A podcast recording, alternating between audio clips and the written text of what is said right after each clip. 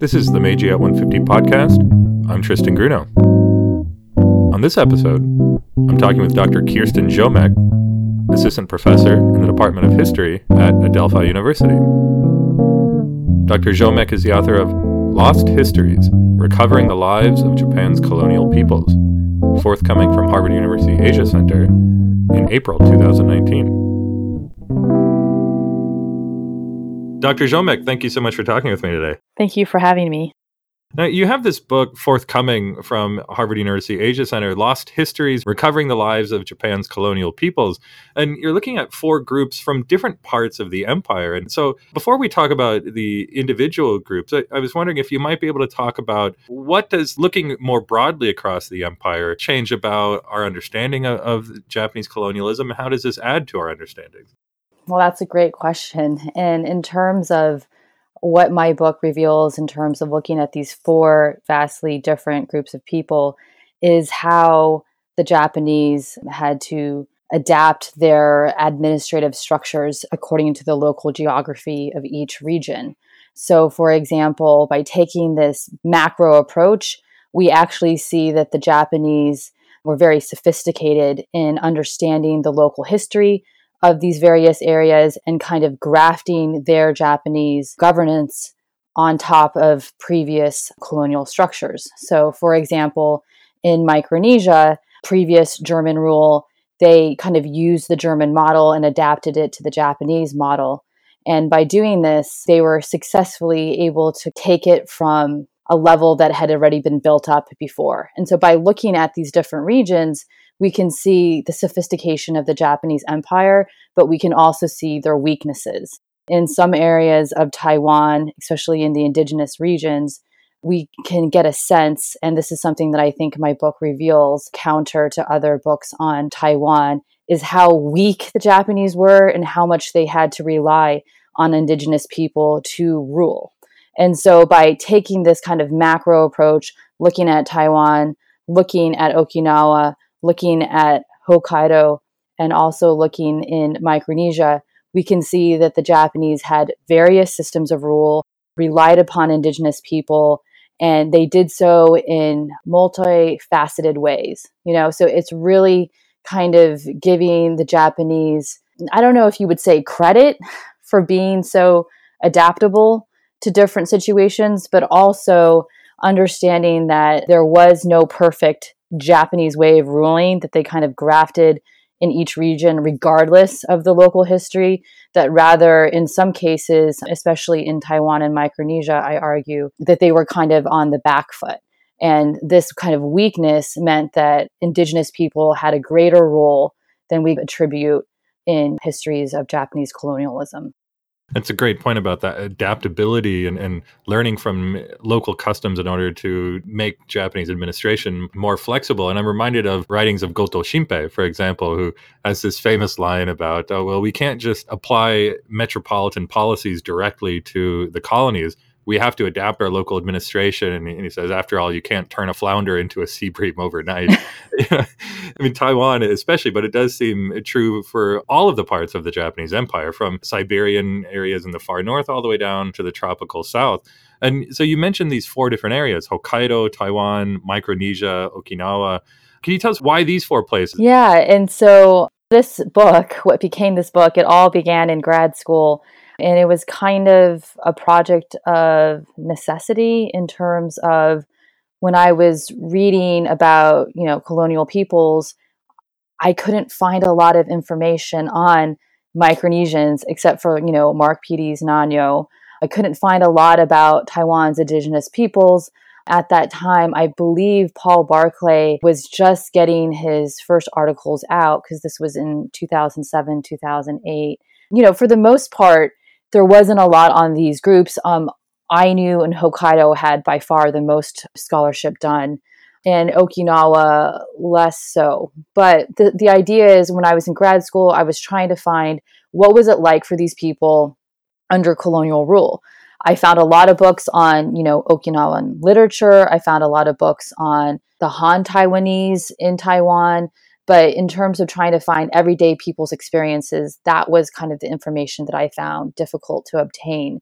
And so part of the rationale or reasoning behind choosing these four groups was my thought that there's a lot on Korea, there's a lot on Manchuria, there's a lot on the Han Taiwanese. And that scholarship had coalesced around a certain viewpoint about Japan's colonial peoples based on assimilation. It had an easy narrative where in the 1930s, when war comes, everyone becomes imperialized towards the war project. And, you know, the questions that I had were how do people experience rule? What was it like? And is there something beyond the kind of model that I had seen and read about in grad school? And so that's like kind of what inspired the four different groups. And, you know, I thought I could make the most progress or I could reveal the most information that would be useful to others. I didn't want to walk the same path Korea, Manchuria, Han Taiwanese. I wanted to take a less traveled path and see what I could find. And so part of the challenge was how could I find those histories and what type of methodology could I use to uncover these histories? And that's where I feel my book kind of makes a contribution in that I rely upon visual imagery, oral histories, oral interviews, as well as material objects in addition to the written documents of the colonial archive, in addition to written documents by colonial peoples, to try to give a kind of fuller picture of colonial people's lives. I was going to ask, you know, you're talking about some of these histories get lost, whereas the histories of other colonies like Korea and Manchuria, they're not as lost, and there is all of these documents. And so I, I was going to ask, was the decision to bring in oral history and material history a reaction to the lack of documentary evidence? Yeah, no, I I think it was not I don't know. It's it's actually like the chicken and the egg kind of question in the sense of it kind of in my search I'm looking for anything that mentioned one person's name and I could find, you know, maybe a picture or an object that that person had created and so, in terms of gathering my evidence, I was open to everything. But then once I went into that direction, then I was able to find more. So I didn't start, you know, as a graduate student, hey, I want to look at pictures, I want to look at material objects, I'm going to look at oral interviews. I went the kind of old fashioned route, thinking, as a historian, I'm going to be in the archives, I'm going to be looking through documents, I'm going to try to find traces of these people.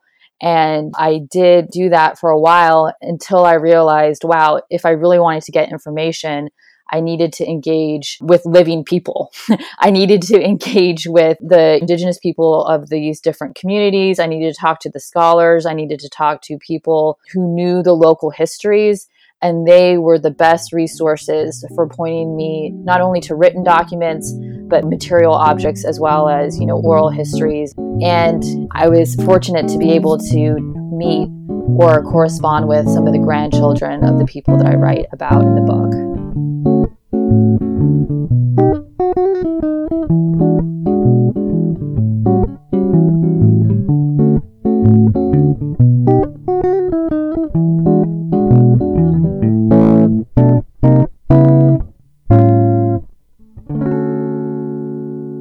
Talking before about some of the diversity in colonial rule in the mm-hmm. Japanese Empire, and it's also a reminder of the diversity of the makeup of yeah. the Japanese Empire too.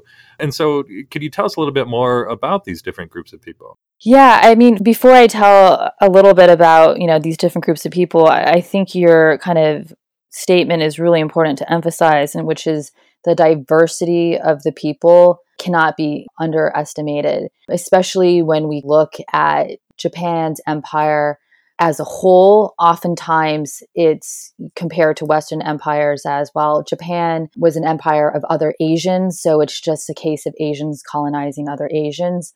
And I really want to argue in my book about how much racialization and use of ethno racial terms and distinctions was prevalent throughout the empire.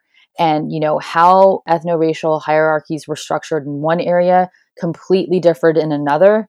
And, you know, you have really complicated, complex racial hierarchies that are operating that don't mesh well with this idea that everyone is just understanding this like pan Asian empire. That's not how it operated.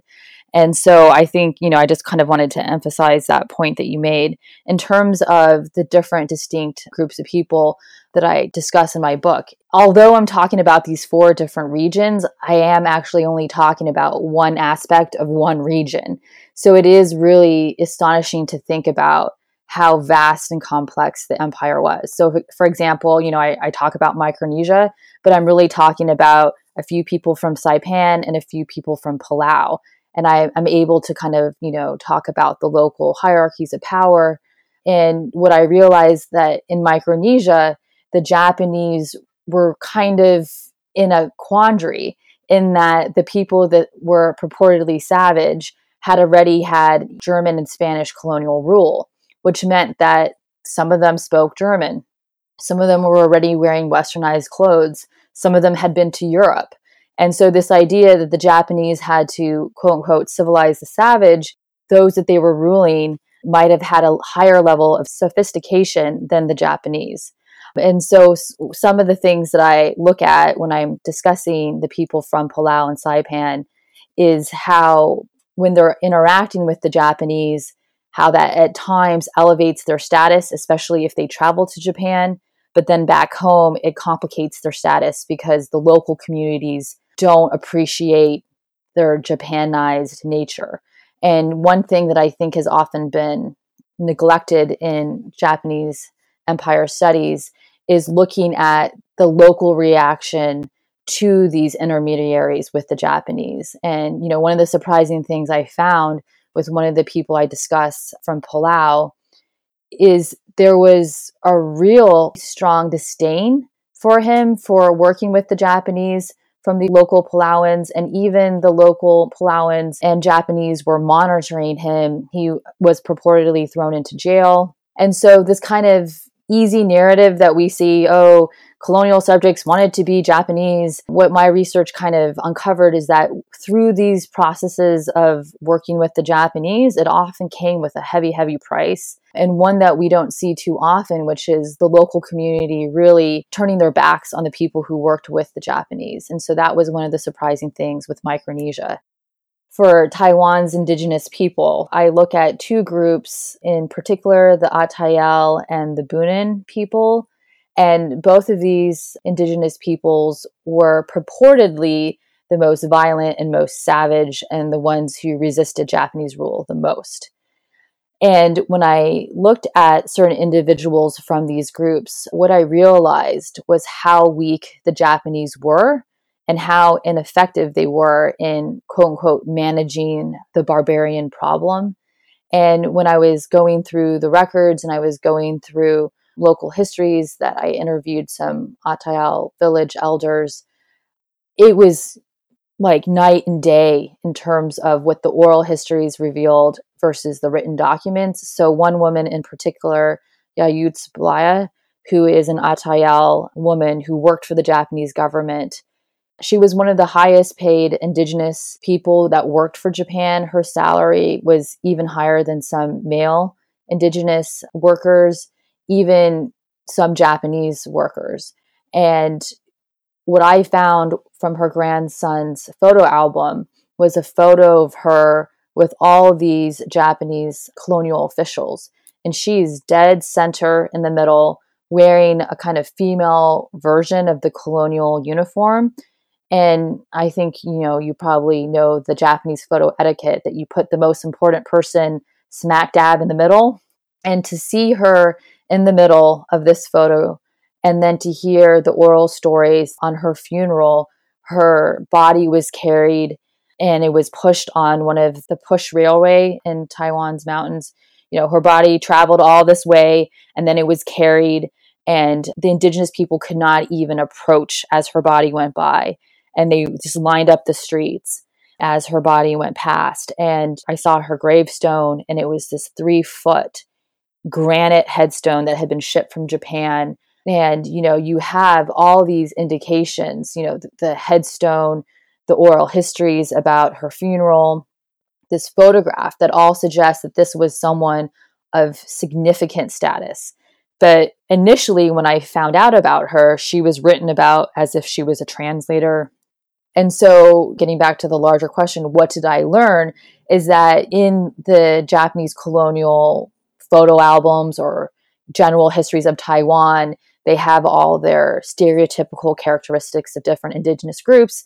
Atayal and Bunun are the most fierce, most savage. But within those groups, what I discovered is the Japanese were relying on these men and women of influence to such a degree to help keep the peace, so to speak, keep the power balance from not tipping against the Japanese. And so this one Atayal woman as this kind of bridge between her people and the Japanese to the extent that her treatment by the Japanese was beyond what you would expect for an indigenous employee. And then on the Bunun side, you know, I tell the story of these two brothers who are hunted as rebels for years. These brothers are killing Japanese policemen, they're taking their heads. But at the end of the day, the Japanese colonial officials are willing to work with them. They do not execute them, but they're willing to work with them in order to maintain the power balance. They're they are not confident that they can take them out and you know they are fearing of the potential repercussions of taking out these leaders. And so what my research reveals for both of these individuals in these two specific groups is how tenuous the Japanese position was and the kind of propaganda and picture that they're trying to promote to mass audiences in Japan completely conflicts with the reality on the ground and like how they have to rely on these men and women of influence in order to get around and to keep control over these populations. That's fascinating how much respect this woman had. And who exactly was she? You, you mentioned that she was an employee, but a local power holder. Uh, yeah. Uh, who exactly was she? Or, or, do we have to wait to buy the book for that? you should definitely buy the book. Um, but I'll, I'll, give you a little tease uh, because her story is a story that we see in all these other empires. It's the Pocahontas story. So she's a 16 year old girl, the daughter of an Atayal chief who saves the life of an 18 year old boy from Kyoto who was in Taiwan to collect medicinal plants for his family's pharmacy. And as the Japanese media reported, she saved his life by begging her father to not kill this foreigner. They fall in love, they go to Taipei, and eventually she starts to work for the government as a translator for these tour groups. Part two of my book is all about tours where the Japanese government took various indigenous peoples to the metropolis to show them the wonders of civilization. So, the entry point of why she's part of the story is she's a translator for these tours. And how I originally found her was finding a clipping oh, this tour group came to Tokyo. This woman, Yayut Bly, was the translator. And so when I found that she was named and she was a female, I was like, wow, this is really different. In Japanese newspapers, usually you'll get a few chiefs named, but you're never going to have like a female named. And so because she was named, I thought she must be someone important. So I started looking in every document I could find. You know, I discovered she married this Japanese guy, Nakano Chuzo. And then through more and more research was able to eventually uncover where she was from in Taiwan, saw her gravestone, talked to the village elders, met a relative, her grandson who showed me the photo album, was able to then kind of see that this woman of importance, where her legacy in the village was such that the Japanese run elementary schools would take the indigenous Atayal children to her grave and say this was a very important woman. I was able to, you know, after many, many years, discover how important she was. But the way that I found her was just through a newspaper clipping. And so one of the things that I do in the book is use certain themes as my entry point, And then within that theme, I follow an individual. And so, although she's a translator for the tour group, it's less about her role as a translator and more about the trajectory of her life and what does her life tell us about colonialism in Taiwan, specifically the indigenous regions, and this kind of dual life that she led.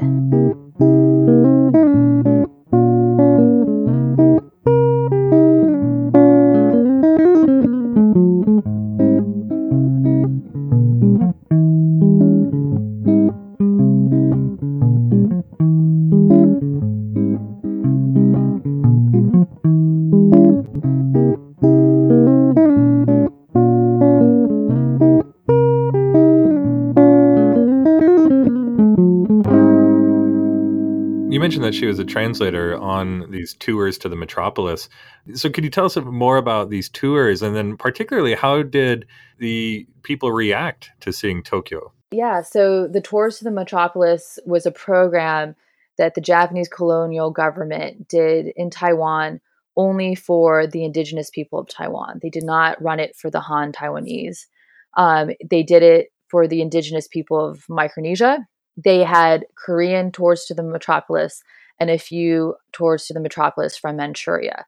And so the whole goal, you know, it's cheaper and more expedient to show people civilization by actually bringing them to the heart of empire than, you know, having them sit in a classroom or watch a movie. So we're gonna we're gonna bring them to Japan, and then after they see the wonders of civilization, they'll go back to their home communities and be inspired to kind of lead reforms or to work with the Japanese.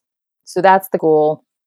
And the purpose of my book and my approach to the Tours to the Metropolis was not to reinforce this narrative that somehow by seeing Japan their lives were changed, but rather show that this one person who went on the tour, this is how they came to be on that tour, but use that as a jumping off point to exploring the person's life in a larger context.